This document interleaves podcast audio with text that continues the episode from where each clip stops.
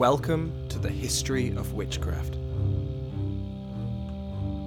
Episode 36 Burn to Ashes.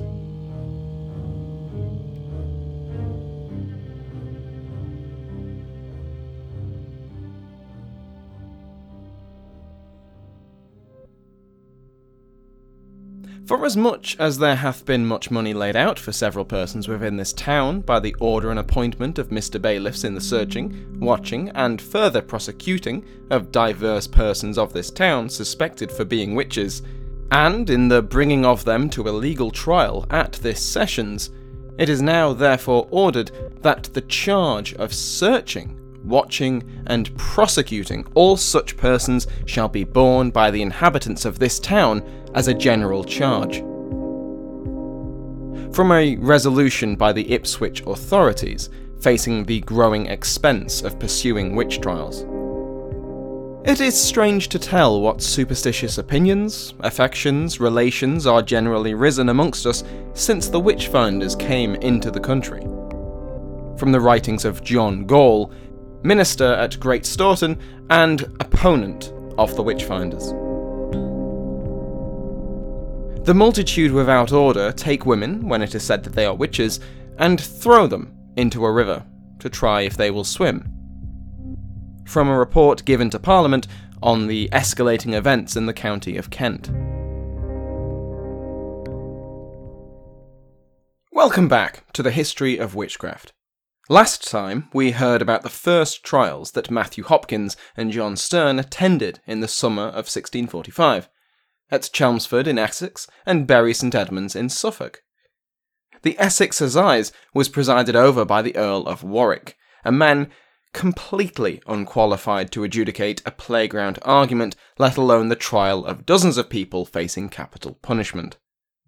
As we learned, Warwick had no idea about precedent or procedure or what really the law was, and his inexperience partly explains the court's acceptance of legally dubious and outright illegal evidence. When even Warwick himself realised that maybe the high number sentenced to die was unusual, and personally requested clemency for several of the people he himself had condemned, the authorities in London took notice of the goings on in East Anglia and of the so called Witchfinder General. After debates in Parliament following the publication of numerous reports detailing the growing witch hunt, the customary assize authorities were recommissioned into a triumvirate of lawyers and priests, authorised under an oyer and terminer to try and dampen this worrying grassroots witch hunt. While still condemning over a dozen witches to death, Hopkins and Stern were indirectly criticised for their methods and motivations by the Commission, but were otherwise allowed to continue their work unimpeded. The assize was suspended due to the war, and those awaiting trial were transferred back to Ipswich. One escaped, and at least two others were later tried and hanged, but a large amount were kept imprisoned in Ipswich jail and would later die. They had never faced a jury or a judge, but had been condemned to death nevertheless. Further fallout from the Suffolk Assize was the order, given by Judge Godbold, that the communities that brought charges of witchcraft to court would be charged a fee for their processing. Professor Gaskill points out that, for towns and villages already stretched thin in manpower and materials due to the war, an additional cost was often too much to bear. Some communities ceased hunting for their witches, others grumbled over the debt they already owed to the witch-finders. Holding the assize was itself an expensive effort. The cost for keeping Godbold and the other commissioners for their stay in Suffolk came to at least £100,000 in modern sterling. This isn't counting food, drink, transport, accommodation, stationery, or any other miscellaneous requirement for those facing trial, nor those administering them. We will look further at the costs of the witch hunt later on. Hopkins and Stern had departed Bury St Edmunds shortly after the first executions, and continued to work independently of one another.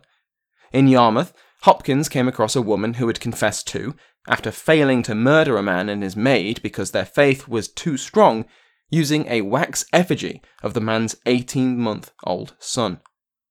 She claimed that the devil, in the form of a handsome black man, gave her the effigy and told her to stab it with a pin and to bury it in the nearby churchyard. This type of maleficium we have seen before many times in the episodes on classical witchcraft, but also when covering magical plots against the Tudor monarchs. When the designated spot was later dug up and no doll was found, it was explained away as, quote, it was so wasted that they lost the relics of it in the digging, or removed by the devil, or whatever else the reason. The woman, Elizabeth Bradwell, was indicted for conjuration of evil spirits and for causing the sickness of the young boy. She, along with nine others from Yarmouth, were held at the toll house for the next three months. Now, as we've seen, in England the customary method of execution for witchcraft was that bestowed upon the majority of condemned felons hanging by the neck. North of the border in Scotland and across the Channel in continental Europe, burning was the traditional end of convicted witches. But in England, the stake was usually reserved for heresy and some kinds of treason, such as petty treason. If my undergraduate knowledge isn't failing me, petty treason was the act of murdering or attempting to murder your social superior, wives murdering husbands, children their parents, or servants their masters. It was a pale reflection of high treason to plot against the father of the kingdom, or mother of the kingdom, I suppose, the monarch. It was the betrayal that made such murders so much worse in the eyes of contemporaries. So it is particularly interesting to find reference to a woman called Mary Lakeland being burnt at the stake in Ipswich.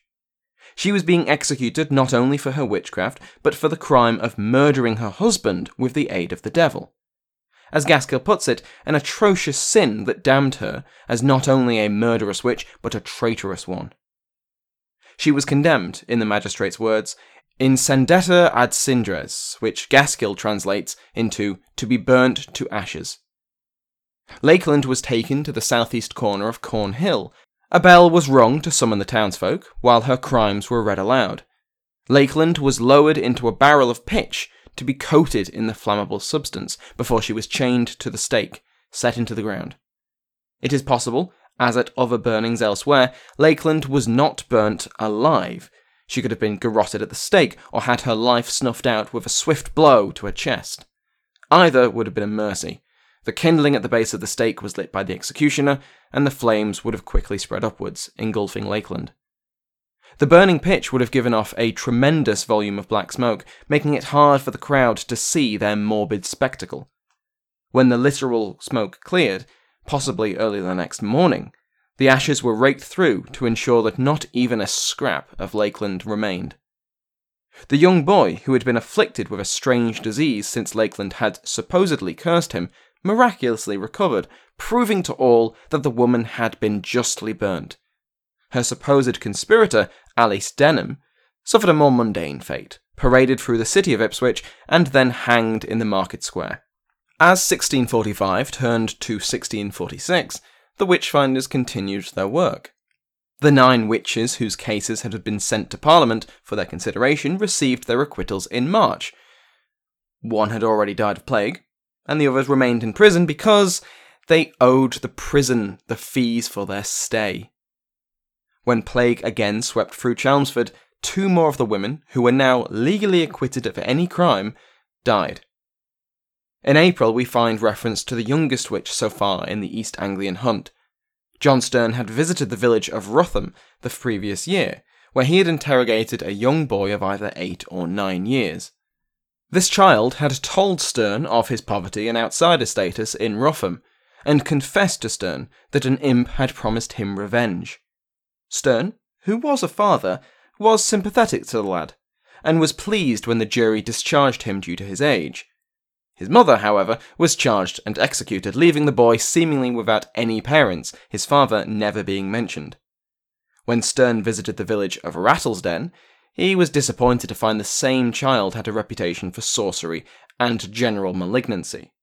Sterne spoke to him again, and the child admitted that since his mother's death, he had renewed his oath to the devil in return for power and support from the imps. Sterne left the boy in the jail at Bury St Edmunds, and his fate is unknown. By May, the witchfinders had entered Huntingdonshire, the county to the west of Suffolk.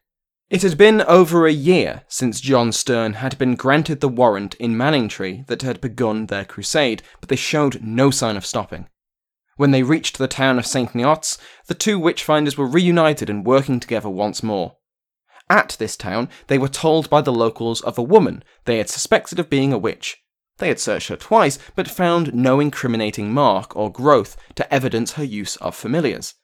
The woman had, quite naturally, fled from the town after this treatment, but eventually returned, as she had nowhere else to go. This may have been a mistake, as she was immediately mobbed by her neighbours and thrown off a bridge. The intent was to test her with the ordeal by water, and so one of the mob volunteered to go in with her as a control, because of course the mob had a keen interest in keeping to the scientific method. The woman floated, a sign of guilt, but the magistrates refused to charge her. Professor Gaskill supposes this was because the townsfolk at St. Neots had violated the edict against using the ordeal by water. Not satisfied, because they had just seen her guilt proven by the river, the mob followed the poor woman back to her house and searched her again. Again, they found no marks to prove that she had suckled an imp, but they did find some bite marks on her neck. Sterne then found a farmer who stated that he had set his hound on another dog that had been acting strangely. The implication being that this woman had transformed into a dog and had then been bitten. The fate of this mystery woman is unclear. She may have lost her life at the hands of the law or of the mob, or escaped their tender mercies through the intervention of the leading men of the community. After all, this was as far from an orderly trial as could be imagined and opposition to the trials was steadily increasing. One priest, John Gaule of Great Staughton, had regularly complained to his fellows that his flock was far too eager to blame witches for their misfortune instead of considering their own actions. And an interview with one of those suspected of witchcraft, held in Huntingdon jail, did nothing to convince him of their guilt. He wrote publicly of his opposition to Hopkins and Stern, and this got back to the witchfinders. The Witchfinder General, in response to this skepticism, wrote to someone, we don't know exactly who, in Great Staughton, quote, I have this day received a letter to come to a town called Great Staughton to search for evil disposed persons called witches, though I hear your minister is far against us through ignorance. I have known a minister in Suffolk preach as much against their discovery in a pulpit, and forced to recount it by the committee in the same place.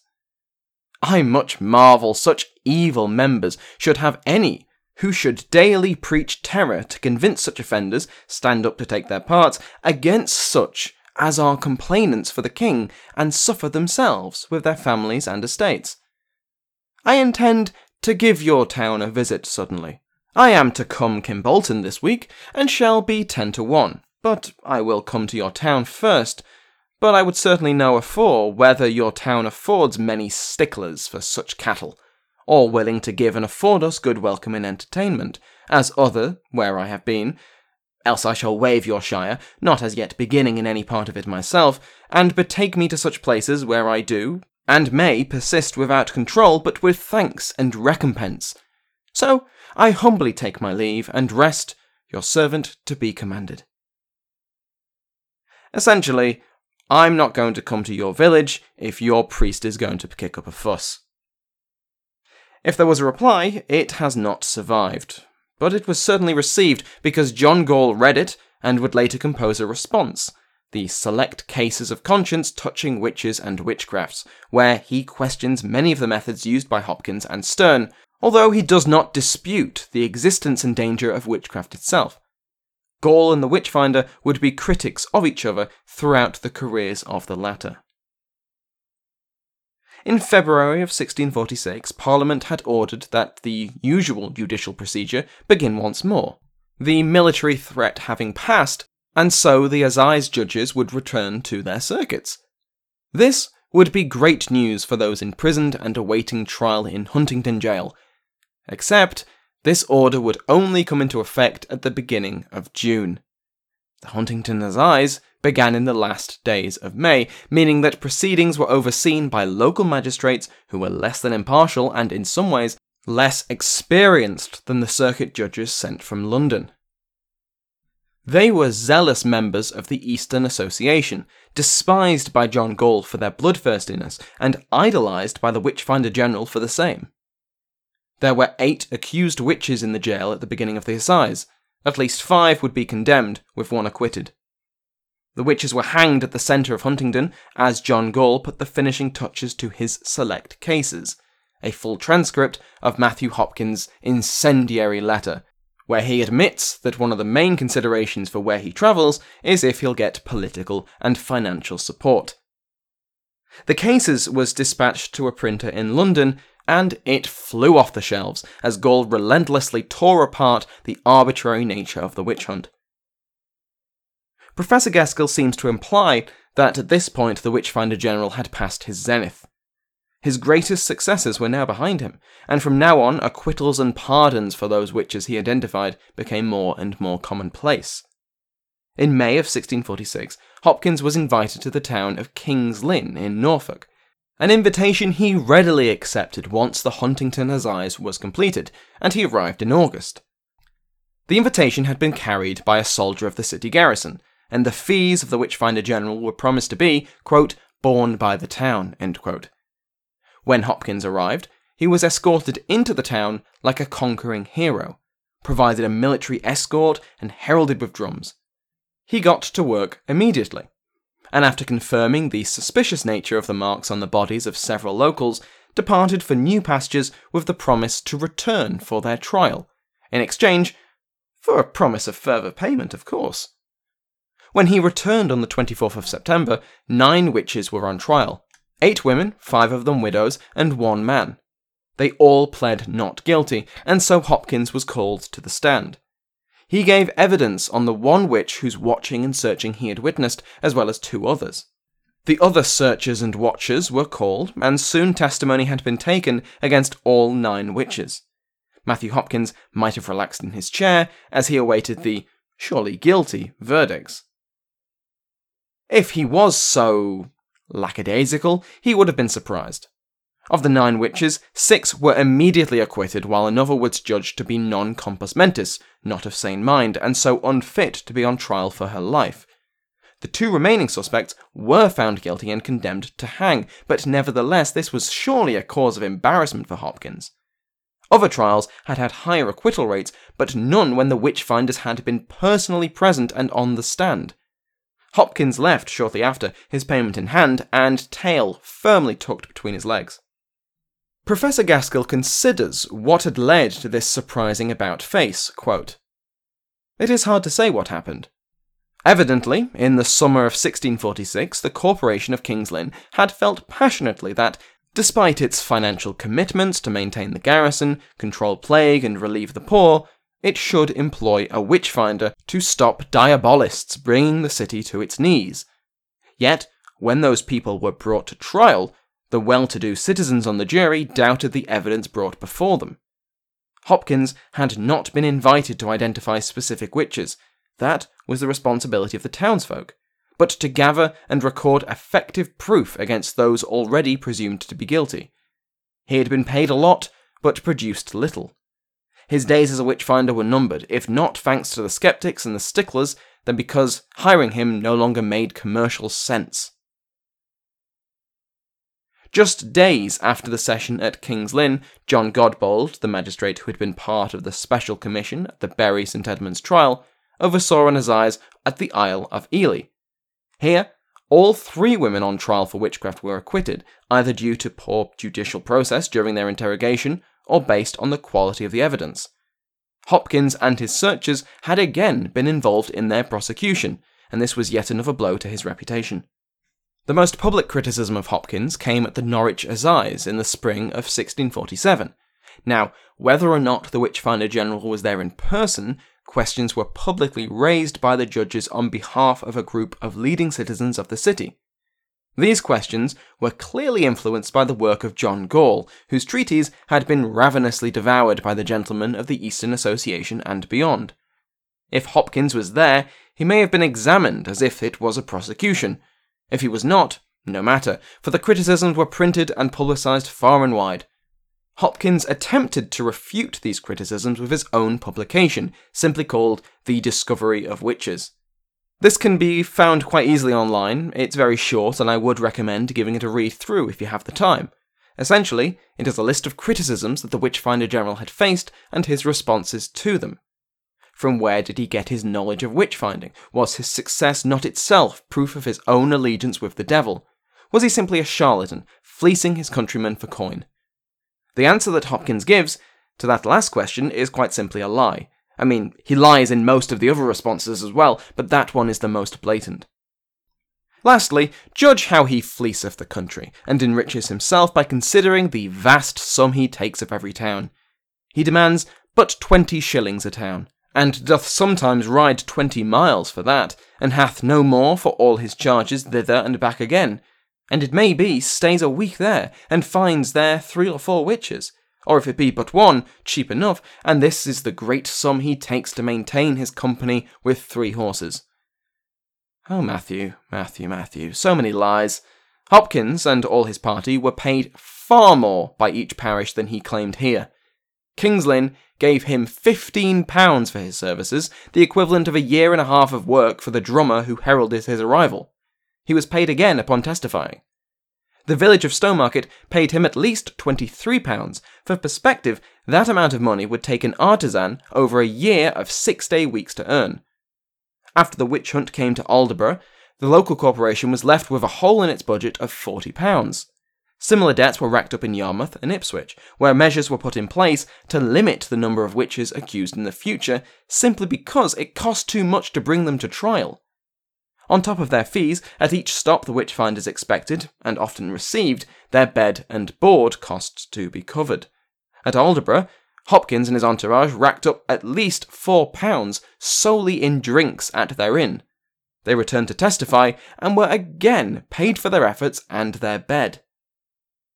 Now, obviously, much of the cost of the witch trials was down to holding the suspects in jail until their trial and the excessive costs of the trials themselves but Matthew Hopkins and his followers made serious money from their work, and his claim to only receive the minimum amount needed to continue his godly crusade is complete and utter rubbish. Professor Gaskill describes the discovery as, quote, weighed down by blithe evasion, ham fisted wit, and mealy mouthed qualification, end quote.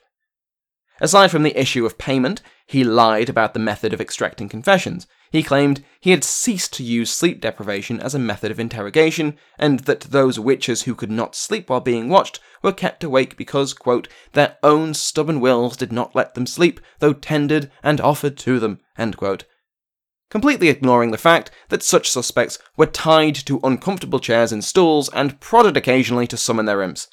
Yes, Matthew, of course, the only thing keeping these women awake was their conscience.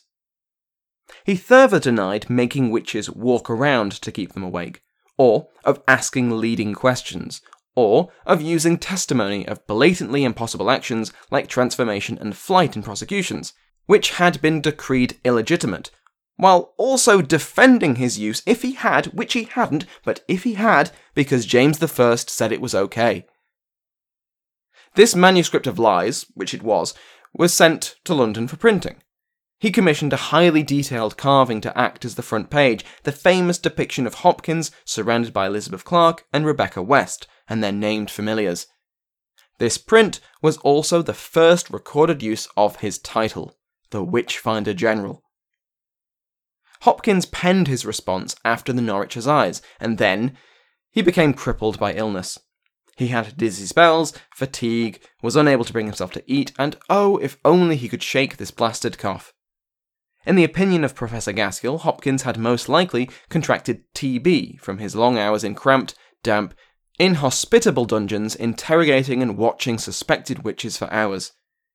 He took to bed, in his home in Manningtree, still in his twenties, while John Stern picked up the slack.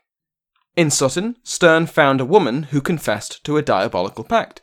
So nothing too unusual here, let's move on. Except it was unusual. Normally in confessions, witchcraft was a result of grievous sins lust, or greed, or wrath. A spurned advance, or being rejected for charity, was the bread and butter of a demonic pact. But in this confession, by Margaret Moore, the pact had been made out of love, Moore had been mother to four children, but as was sadly common, three of them did not survive childhood, with her fourth child sickly and weak. It seemed like More would lose all of her children, despite her prayers to God. She testified to a magistrate, quote, She heard a voice calling to her after this manner, Mother, mother, to which the said Margaret answered, Sweet children, where are you? What would you have of me? And they demanded of her drink, which the said Margaret answered that she had no drink. Then there came a voice which the same Margaret conceived to be her third child, and demanded of her her soul. Otherwise, she would take the life of her fourth child, which was the only child she had left. To which voice the said Margaret made answer that rather than she would lose her last child, she would consent unto giving away her soul, and then a spirit in the likeness of a naked child appeared to her and suckled upon her body. On the 12th of August 1647, Matthew Hopkins died in his bed in Manningtree, and on the same day was buried in the churchyard of St Mary at Mistley Heath. He lived a short life, certainly being no older than his twenties when he died, and had devoted the last few years of his life to the pious cause of hunting the enemies of God. His piety was surely a sign that he was one of the elect, the few predetermined to enter heaven. At least, that might be how he saw it. I see him as an otherwise unexceptional man who, through the sheer chance of being in Manningtree with John Stern, took part in a ruthless and bloodthirsty crusade driven by zealotry and delusion, and not a small amount of financial greed. Convinced of his self importance and exuding the confidence that only a religious zealot can have, he bluffed his way through trials and into towns, subjecting the social outcasts he found there to torture leading them on to receive the correct confession, and disappearing onto the next town as soon as his extortionate fee was paid. In his wake, he left villagers crippled with debt, condemned men and women hanging from the gallows, and countless others festering in awful conditions while they awaited the lumbering wheel of wartime bureaucracy to confirm their innocence. Saying that, I may be being too harsh on the man. After all, he could not have acted alone. He required a society that was ready and willing to condemn its own members, either through genuine belief in their guilt or more mundane desires for revenge. Hopkins himself surely believed that he was doing the right thing. I don't suppose for one moment that this was all about the financial gain he could receive. That was just an added benefit, and one that he felt ashamed enough to repeatedly lie about and not to blame the victims, many of whom were subjected to torture and ordeals by their accusers, but there are strong arguments that often the confessions were genuine. Not genuine in the sense that these men and women were actually witches, of, of course not, but that a large minority believed that they were, and that they deserved punishment. This was an intensely religious society, and often the root of their confessions was a genuine belief that they had sinned against God, that they had failed as a mother, that their angry cursing of their neighbour had caused the death of a cow or a child. Throw in some sleep deprivation and other coercive techniques, and a dash of leading questions, and these men and women could quite easily be convinced that they had made pacts with demons. Margaret Moore confessed three times to three different groups, seemingly willingly, possibly because she had, in her grief in losing her children, hallucinated their return. Alexander Sussums had willingly approached Stern and asked to be searched because he believed that he was a witch. A woman at the village of Stretham, Elizabeth Foote, was convinced that the growths on her body were witch teats, not because she believed she'd signed a deal with the devil, but because her mother was rumoured to have been a witch. Purely because she had made her panic known, a group of local women searched her and she was put on trial. If Hopkins had been active five years early or five years later, he would not have found a society so willing and eager to receive him. As it was, he could not have asked for a better hunting ground. For Stern, it was time to call it quits and return to his family.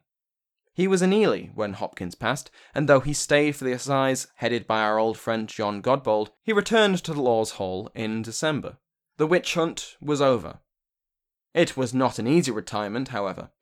Resentment over the cost of the witch hunt flared up across East Anglia, and lawsuits had been filed against him to oppose false accusations and recover the costs of the trials. In response to the growing fallout of his short career, Stern penned a follow up to Hopkins' tiny treatise, A Confirmation and Discovery of Witchcraft. It was suitably pious, with many anecdotes from his travels interspersed with passages from the Bible. But it was also largely copied from an earlier text, The Guide to Grand Jury Men. As Gaskill wonderfully puts it, quote, 25,000 words of plagiarism anecdote and nostalgia laced with exegesis and elliptical arguments and peppered with snorts of derision and the occasional shudder. Stearne must have felt better for having transferred his besieged conscience to the page. This was not the end of the witch trials in England, however. Over the Second Civil War, the Regicide, the Commonwealth, and the Restoration would be smattered witch accusations and trials. Witch finders were just catalysts for the suspicions of others, and their death and retirement did not see the end of trials. Stearne would have faced continued hostility for his actions, and any wealth he gained from the hunt appears to have disappeared by 1651, when he claimed, at a court case, to only be worth £5, just over the amount that Hopkins had spent in one pub in the east of England. That is where we will leave off today. This marks a break in looking at early modern England, which we've been looking at since November of last year and over 16 episodes. Quite frankly, I need a break before we return to look at events in Scotland, in Spain, and across the Atlantic in New England. So next week, we will go back to the past, or at least further back into the past, for a run of episodes on the early medieval world. We'll be looking at witch beliefs in the Eastern Roman or Byzantine Empire next week, and then episodes on witchcraft in Anglo Saxon England and Frankish Europe. As always, thank you to my patrons the Hammer of the Witches executed today, Witchfinder General Michelle G, my Inquisitors Elaine D, Trish G, and newcomer Jean B, and all of my demonologists and theologians. They're all wonderful people, and you can join their ranks by going to patreon.com slash historyofwitchcraft. Besides supporting the podcast and me financially, please consider leaving a review on Apple Podcasts, Stitcher, Podchaser, or wherever it is you find your good podcasts. It all helps grow the show and gives me a warm, fuzzy feeling when I see the downloads grow. You can always drop me an email at witchcraftpodcast at gmail.com or message me on Twitter or on the Facebook page at Hist of Witch and the History of Witchcraft podcast, respectively. The intro and outro music have been provided by Sounds Like an Earful. Thank you again for listening.